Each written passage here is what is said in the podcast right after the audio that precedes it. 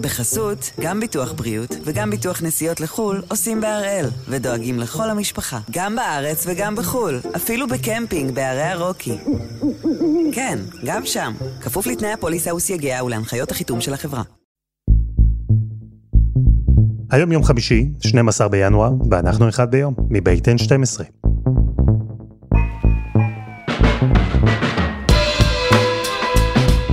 אני אלעד שמחיוף, ואנחנו כאן כדי להבין טוב יותר מה קורה סביבנו, סיפור אחד ביום, בכל יום.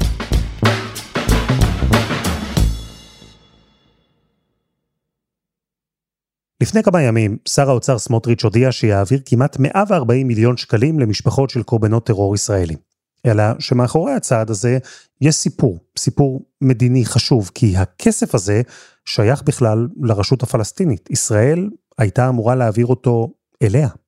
תראו חברים, הבטחנו לתקן, והיום הזה אנחנו מתקנים עוול. זה יום חשוב למוסר, למלחמה בטרור ולצדק. אין צדק גדול יותר מקיזוז כספי הרשות שפעלה לתמיכה בטרור והעברתם למשפחות של הקורבנות, של נפגעי הטרור. אין פה נחמה עבור משפחות הנרצחים, אבל יש פה צדק. ואני גאה, כן, גאה עכשיו בשידור חי לחתום על העברה של 138 מיליון 885 אלף 379 שקלים שיקוזזו מתקציבי הרשות ויועברו כפיצוי למשפחות נפגעי הטרור. וזו הפעם הראשונה שישראל משתמשת במה שהוא כבר מנגנון בין כמה שנים, אפילו מעוגן בחוק, זו הפעם הראשונה שישראל משתמשת בו, באותו כסף ששייך לרשות הפלסטינית, כדי לשלם פיצויים לקרובי משפחה של ישראלים שנרצחו בפיגועי טרור. והדבר הזה קורה בזמן שיש ממשלה חדשה בישראל, ממשלת ימין שחברים בה מדברים על הרשות הפלסטינית אחרת מאשר ישראל דיברה בעבר. זה קורה בזמן שהרשות הפלסטינית נמצאת במשבר, בסכנה ממשית לקריסה, וכל הנסיבות האלה ביחד עלולות לגרום לכך שההודעה של שר האוצר תביא את שני הצדדים למסלול התנגשות. אז הפעם אנחנו עם כספי הסילוקין. דבורי, שלום. שלום אלעד. ממשלת ישראל קיבלה כמה החלטות בימים האחרונים בנוגע לפלסטינים, וזה קרה אחרי שהפלסטינים פנו לאו"ם ולבית הדין בהאג, למרות שישראל לא אומרת שיש כאן בעצם קשר בין הדברים, יש סיבות אחרות שבישראל מדברים עליהן. נכון, אבל יש פה קשר עמוק, והפנייה הזו של הפלסטינים לבית הדין הבינלאומי בהאג, שבעצם יבחן מחדש את חוקיות הכיבוש, נותנת לממשלה הזו אה, בעצם עילה או תירוץ לעשות משהו שאולי הייתה עושה אותו אה, בהמשך, אבל עכשיו זה כאן ומיד כדי גם להציג שינוי מדיניות של ממשלה חדשה. אז ישראל או הקבינט בעצם מקבל אה, שלוש החלטות או שתיים וחצי החלטות בעצם שמגבשים ובעצם מצביעות על המדיניות החדשה של הממשלה. בטח ראית את השחרור של המחבל כרים יונס בערה והחגיגות שם, אז מיד אירוע טקטי מנגד, שלושה בכירים פלסטינים שביקרו שם והשתתפו בחגיגות, נשללה להם היכולת כניסה לישראל, כרטיס ה-VIP, ישר מוצאים כרטיס אה, צהוב, מה שנקרא, אה, כדי לעשות נו נו נו. זה דבר אחד.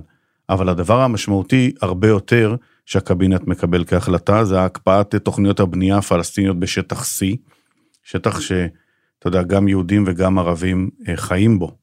ואז למעשה זה יכול לייצר כמובן אירוע גדול, כי הוא מקרין גם אה, על הקהילייה הבינלאומית. והדבר הנוסף זה אה, חילוט של כספי הרשות הפלסטינית. וכאן תכף נרחיב, יש מנגנון שלם שעובד, וישראל בעצם שולחת יד לתוך הנתיב הכסף הזה ולוקחת משם כסף כדי להעניש את הרשות הפלסטינית, ובעצם להעביר אותו לנפגעי טרור בישראל. אז בוא נדבר על החילוט, על זה שישראל שומרת אצלה חלק מהכסף ששייך לרשות הפלסטינית ולא מעבירה אותו. זה צעד שישראל פשוט יכולה לעשות אה, חד צדדית?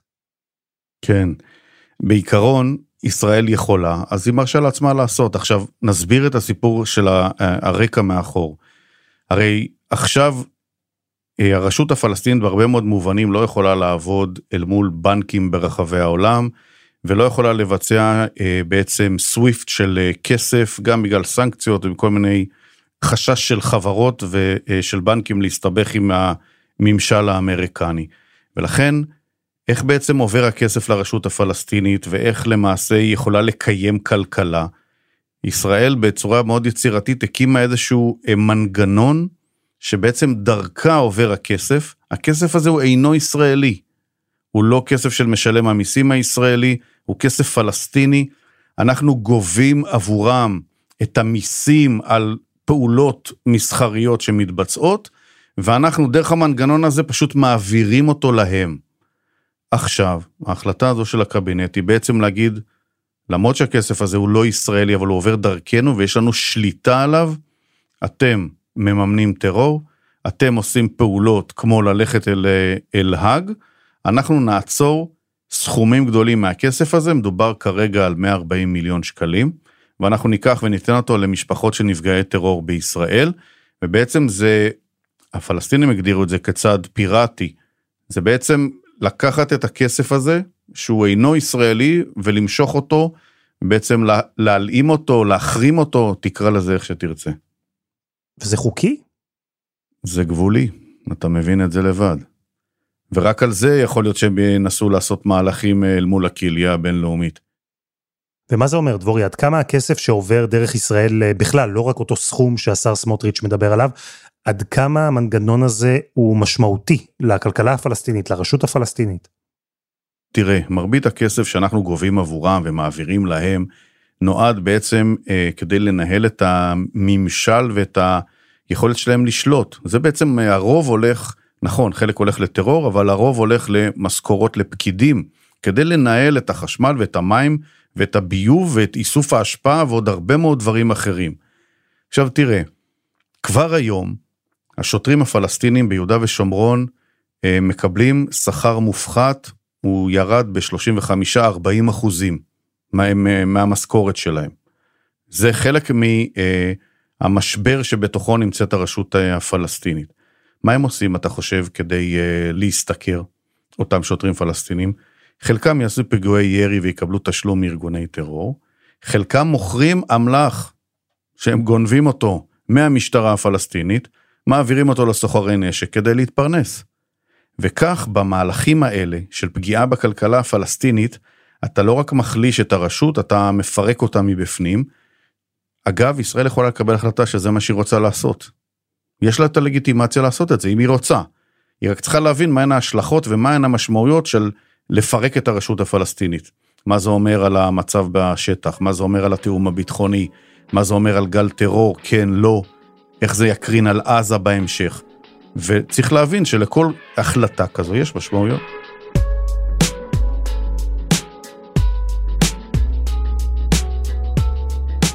זה אחד הנושאים הכי חשובים בקשר שבין ישראל לרשות הפלסטינית, כספי הסילוקין, כמו שהם נקראים. הם יכולים ממש באופן מילולי ומהר לשנות את כל יחסי הכוחות שאנחנו מכירים. והמנגנון הזה הוא בעצמו לא מובן מאליו. ישראל מעבירה מיליארדים לרשות, שאחר כך מעבירה עשרות מיליונים למחבלים ולמשפחותיהם. ושרים ישראלים יכולים פשוט להחליט שהם לא מעבירים את הכסף הזה, למרות שהוא שייך לרשות הפלסטינית. זה עניין מהותי. זה מאוד מאוד מעניין. אז ביקשנו לדבר על זה עוד עם דוקטור מיכאל מילשטיין, ראש הפורום ללימודים פלסטיניים באוניברסיטת תל אביב, וחוקר בכיר במכון למדיניות ואסטרטגיה באוניברסיטת רייכמן. ביקשנו בהתחלה להבין איך בכלל כל הנוהג הזה נולד.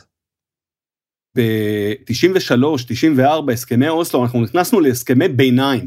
כלומר, הסכמים שמגדירים שהרשות היא לא מדינה, היא לא אה, ישות ריבונית שיש לה את הסמכות מתוקף החוק הבינלאומי לגבות מכס הוחלט שישראל היא זאת שתעשה את הדברים האלה, עד שיקבע מה מעמדה של הרשות במסגרת הדיונים על הסדר הקבע, ואז לכשהיא תהיה אולי מדינה עצמאית, היא תוכל לעשות את הדברים האלה לבד. כשחושבים על מדינה, אז עם כל הכבוד לדגל ולהמנון, את זה יש גם לקבוצות כדורגל, הכרה בינלאומית, ממשל עצמאי, וכן, גם יכולת עצמאית לנהל את ענייניה הכספיים, אלו החלקים החשובים במאפיינים של מדינה.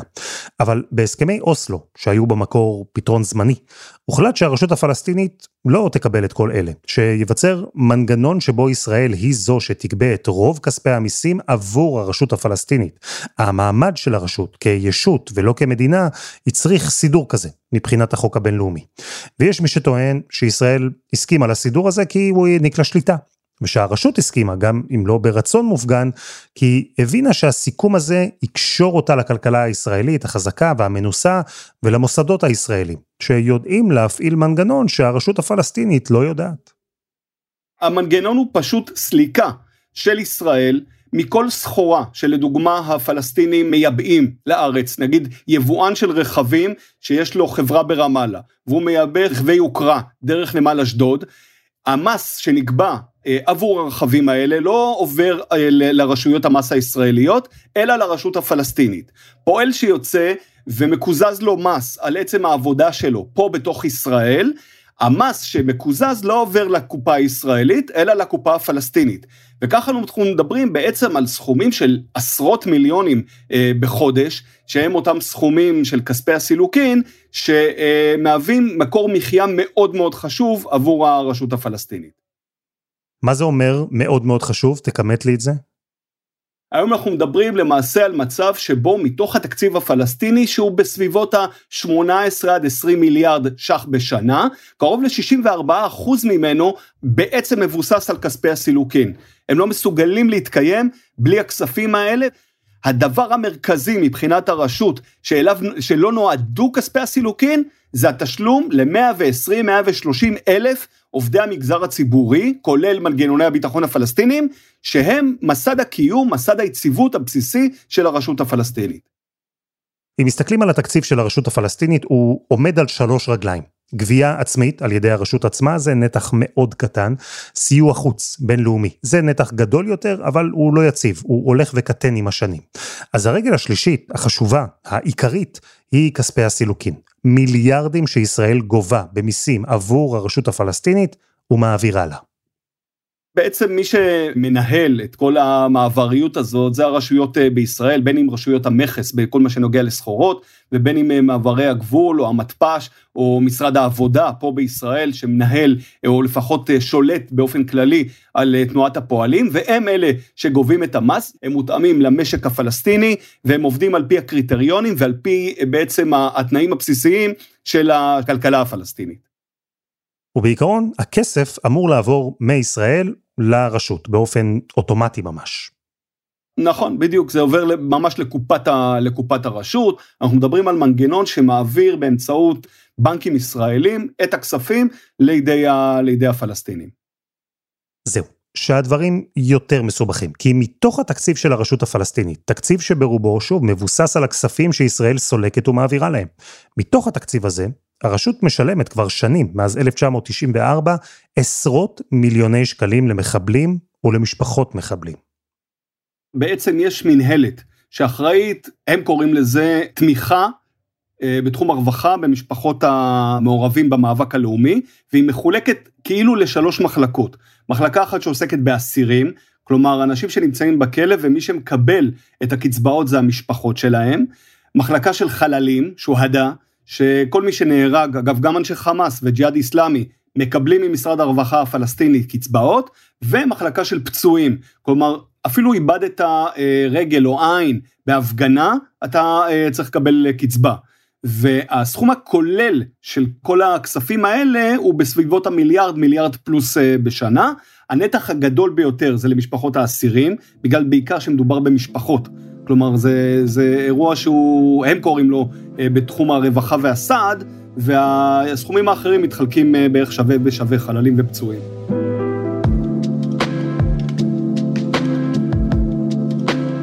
והמצב הזה, שבו ישראל מעבירה לרשות הפלסטינית כספים שהולכים גם למימון מחבלים שביצעו פיגועים נגד ישראלים, שנאסרו, שנפצעו, או למשפחות של מחבלים שנהרגו, המצב הזה הפך לפני כמה שנים את כל נושא כספי הסילוקין לנפיץ. הוא מאוד שנוי במחלוקת.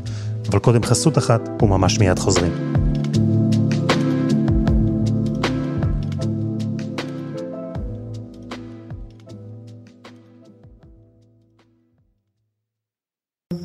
בחסות, גם ביטוח בריאות וגם ביטוח נסיעות לחו"ל עושים בהראל, ודואגים לכל המשפחה, גם בארץ וגם בחו"ל, אפילו בקמפינג בערי הרוקי. כן, גם שם, כפוף לתנאי הפוליסה וסייגיה ולהנחיות החיתום של החברה. אנחנו עם ההחלטה של שר האוצר סמוטריץ' לא להעביר לרשות הפלסטינית כמעט 140 מיליון שקלים מכספי מיסים של הרשות, ולהעביר אותם למשפחות של נפגעי טרור ישראלים במחאה על כך שהרשות ממשיכה לממן מחבלים ומשפחותיהם. זה כסף שישראל סולקת עבור הרשות הפלסטינית במנגנון שנולד בהסכמי אוסלו, מנגנון שהיה אמור להיות זמני, אבל בעצם מאז ועד היום ממשיך להיות המצב הקיים. ובמשך שנים היו ברשות הפלסטינית את מי שטענו שהמצב הקיים הזה חייב להשתנות. אז אה, מה שנקרא, נגעת בפצע מאוד מאוד כואב מבחינת הפלסטינים. כי אם אתה תשאל לדוגמה את מוחמד אשתיה, את ראש הממשלה הפלסטיני, שהוא גם היה, הוא כלכלן אה, בכיר בינלאומי, שגם היה, אה, היה חבר בכיר בקרן המטבע הבינלאומית, הוא יגיד לך הדבר הזה חייב להיפסק. אני רוצה בכלל, אומר אה, שטיה, שהכלכלה הפלסטינית א' תינתק מזאת הישראלית, ועל זה עונים לו הרבה מאוד פלסטינים, תמשיך לחיות באשליות, היום אי אפשר לנתק את התאומים הסיאמיים האלה. הוא מדבר על מטבע עצמאי, והוא מדבר על כך שבעצם ישראל מבצעת פיראטיות בכל מה שנוגע לכספי הסילוקין, הוא גם טוען שאסור לה לשחק בכספים האלה. אני חושב אבל שלצד זה, וכאן זה הקול היותר אני לא אקרא לו שפוי, אבל אני אקרא לו היותר מפוקח בזירה הפלסטינית. הרבה מאוד אנשים שאומרים הרעיונות האלה על ניתוק ועל מטבע עצמאי וכל מיני uh, דברים שקשורים לגאווה יותר מאשר לפרקטיקה הם נורא נחמדים, אבל ביום יום לפלסטינים אין יכולת להתקיים אפילו רבע שעה בלי הכסף ובלי הזיקה הכלכלית ל- לישראל, ולכן נכון לעכשיו וכל עוד אין הסדר קבע, אנחנו חייבים להישאר עם זה, זה מאוד לא נעים לנו, זה אפילו משפיל אותנו, אבל uh, זה כורח המציאות. ובישראל גם היו קולות שלא ממש הבינו איך הסיפור הזה יכול לעבוד, אבל במשך שנים הוא עבד. עד 2018. אז ממשלת ישראל החליטה להעביר חוק שיאפשר קיזוז, יאפשר לישראל להחזיק חלק מהכסף ששייך לרשות הפלסטינית. ישראל הגדירה סרגל, שבאמצעותו היא אומרת, אנחנו מקזזים מכם, מהכספים מכספי הסילוקין, בדיוק את מה שאתם נותנים למשפחות המחבלים, שפחות או יותר זה מיליארד, מיליארד אה, נקודה אחת אה, מיליון אה, שקלים. ומאז בעצם בכל מיני ככה נקרא לזה פעימות, לא בצורה סדורה ולא בצורה שוטפת, הסכומים האלה הורדו מתוך כספי, כספי הסילוקין. חברי הכנסת אבי דיכטר ואלעזר שטרן קידמו את החוק, במערכת הביטחון התנגדו, נתניהו, ראש הממשלה, רצה להוסיף לו הסתייגות שלא יהיה קיזוז אוטומטי, אלא שבכל פעם הקבינט יחליט אם להעביר או להקפיא את הכספים, יוזמי החוק תקפו, והוא עבר בגרסה המקורית. דובר על כך שאין מדינה אחרת בעולם שתסכים לממן בעקיפין תשלום למחבלים שפוגעים בה. ובין היתר, התומכים הסבירו שאולי באופן הזה, הרשות תפסיק לממן, תפסיק לתמרץ מחבלים לבצע פיגועים. ככה זה לפחות הוצג שזה קודם, כלומר סוג של ענישה שאמורה להביא את הרשות להחזיק את הראש ולהגיד אה, מה אנחנו עושים לעצמנו, חייבים להפסיק עם, ה, עם הדבר הזה, כי אחרת אנחנו ננזק כלכלית, אבל uh, עוד פעם, אנחנו נכנסים אלעד לעולם שבו החישוב או השיקולים הם לא רק אה, רציונליים כלכליים, אלא גם, uh, אני אקרא לזה, הם קשורים לתודעה, לכבוד לאומי, ליצרים, ואני חושב שאנחנו נגיע, אנחנו יכולים להמשיך לקזז uh, כספ, עוד הרבה כספים לפלסטינים, אנחנו לא נראה אותם כל כך מהר מוותרים על משהו שמוגדר אצלהם ב- בלב האתוס. אחרי ההחלטה, ושהתחילו הקיזוזים, הרשות הפלסטינית הגיבה בכעס, כמו שאפשר להניח, ואבו מאזן איים בהתאבדות של הרשות, ממש. הוא אמר שאם הקיזוזים יימשכו, הרשות תסרב לקבל מישראל את כספי הסילוקין בכלל, ובעצם תקרוס. לפני בערך שנתיים היה משבר חריף מאוד בהקשר של כספי הסילוקין, אה, שבמסגרתו לדוגמה הרשות אמרה, בסוג של ברוגז כזה של ילדים, אם אתם לא נותנים לנו את כל הסכום, אנחנו לא לוקחים כלום. והדבר הזה החזיק כמה חודשים, שבמסגרתו הם היו צריכים לתת לעובדי המגזר הציבורי 30 אחוז מהמשכורת הרגילה. מה שדי מהר החזיר אותם קצת גם על ארבע לקבלת הסכומים אה, המקוזזים, אבל אה, אנחנו מדברים עוד פעם על, על מצב שבו גם אחרי הקיזוז, עדיין הסכומים של, ה, של כספי הסילוקין מהווים נתח אדיר ביכולת התפקוד הכלכלית של הרשות. אז ישראל התחילה לקזז באופן קבוע מכספי המיסים של הרשות הפלסטינית סכומים שונים במחאה על אלו שעוברים אחר כך למחבלים. הכספים שישראל מחזיקה נשמרים בקרן ברשות המיסים, קרן שצברה כבר מיליארד ושבע מאות ושישים מיליון שקלים. והרשות, אחרי שלא הסכימה לקבל כספים בכלל מישראל, היא כן קיבלה את הסכומים המקוזזים וכן המשיכה לשלם למחבלים.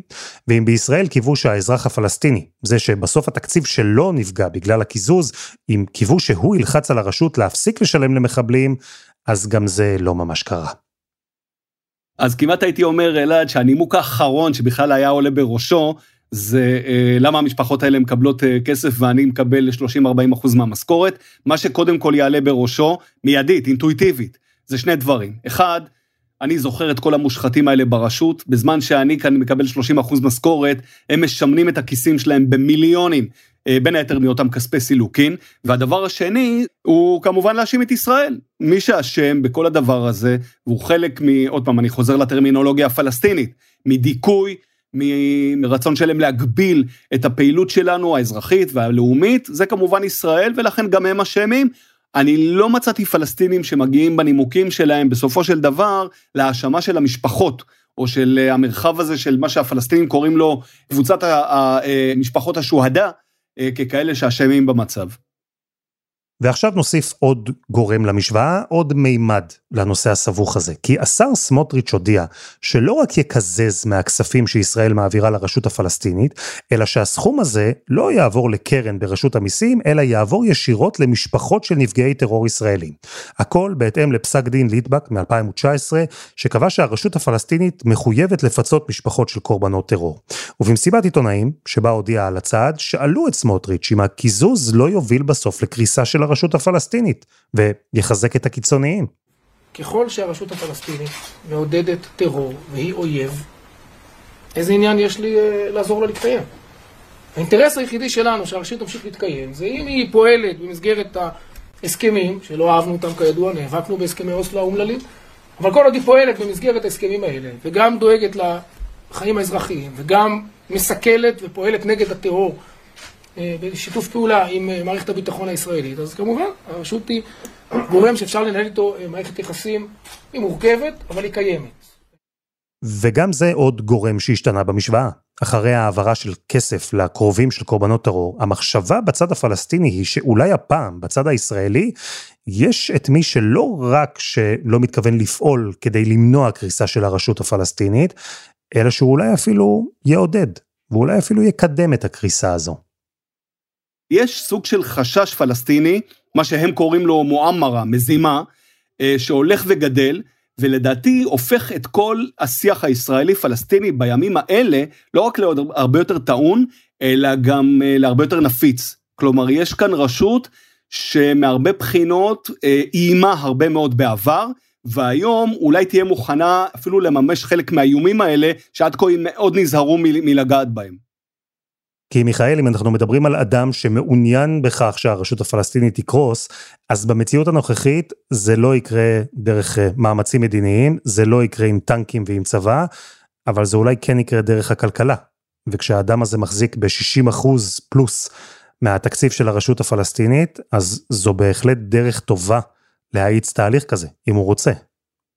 נכון, וכאן, אתה יודע, אני חושב, אה, אלעד, שחשוב מאוד שאנחנו נעשה פירוק של המונח הזה התפרקות, כי אנחנו שומעים אותו בלי סוף בשיח שלנו, אבל קשה לנו לפעמים לדמיין מה זה בדיוק. כשאנחנו אה, חושבים או מדמיינים בראש קריסה, אנחנו תמיד חושבים על איזה נקודה רגעית אירוע מהיר שקורה וזהו, היה לנו עד עכשיו רשות והיא פשוט מתפרקת, אה, או שהיא מחזירה את המפתחות מה שנקרא, אבל בעצם אנחנו כנראה נדבר על תהליך, תהליך של גביעה, תהליך של התייבשות, שבמסגרתו אותה אה, רשות פלסטינית, שיש לה הרבה מאוד פונקציות אזרחיות, והיא אחראית בעצם על קיום החיים האזרחיים אה, באיו"ש, או בחלק גדול מאיו"ש, מפסיקה לתפקד, מה שאומר שהיא הולכת וגובעת, הולכת ומתייבשת, הולכת ויוצרת חללים, שהשאלה המרכזית היא מי נכנס לחללים האלה. כי בתרחיש מאוד מאוד רע, מי שיגיד, לנו יש את האפשרויות להיכנס ואנחנו רוצים להיות בעלי הבית הבאים, זה חמאס. אבל יכול להיות שמה שייווצר זה מצב שבו כשלא יהיה מי שייתן שירותי בריאות וחינוך ורווחה וסדר ציבורי וביוב וסעד, אז ישראל תגיד, אנחנו לא רוצים את חמאס בעסק, אנחנו ניכנס לעניין הזה, וישראל תמצא את עצמה נכנסת גם בלי רצון או תכנון לתוך אותם uh, מרחבים, ונותנת את אותם שירותים שהיא נתנה עד שנת 94, כלומר עד שקמה הרשות. מה שאומר שאנחנו הולכים ומתקרבים באמצעות תרחיש כזה לרעיון הזה של המדינה האחת. גם בלי רצון, גם בלי תכנון, גם בלי אג'נדה סדורה, אבל פשוט מתוך איזו התעלות מתמשכת שנובעת מחיי היום יום יותר מאשר מאיזה הכרזות או אסטרטגיות אה, מאוד סדורות. הייתי כמעט אומר שבדומה להרבה מאוד סוגיות שישראל ניצבת בפניהן, ההתמודדות היא בין חלופות גרועות לחלופות גרועות מאוד, ואני חושב שאנחנו נמצא די מהר שעצם קיומה של הרשות הוא חלופה גרועה, שאומנם אה, באמת היא, היא מלאה באתגרים עבורנו, אבל היא עדיין יכולה להיות יותר טובה ממצב שאו החמאס משתלטים על תא השטח של איו"ש, או שאנחנו נאלצים לחזור ולשלוט על האוכלוסייה הפלסטינית, על עיקר האוכלוסייה הפלסטינית, משהו שיחזיר אותנו הרבה אחורה, עם מחיר אסטרטגי כבד מאוד.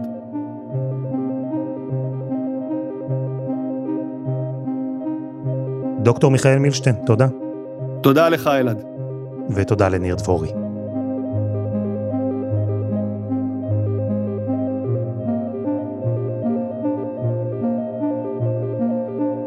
וזה היה אחד ביום של N12, אנחנו מחכים לכם בפייסבוק, חפשו אחד ביום, הפודקאסט היומי. העורך שלנו הוא רום אטיק, תחקיר והפקה רוני ארניב, עדי חצרוני ודני נודלמן, תודה גם לטופז אלרן על הסיוע, על הסאונד יאיר בשן שגם יצר את מוזיקת הפתיחה שלנו, ואני אלעד שמחיוף, אנחנו נהיה כאן שוב גם בשבוע הבא.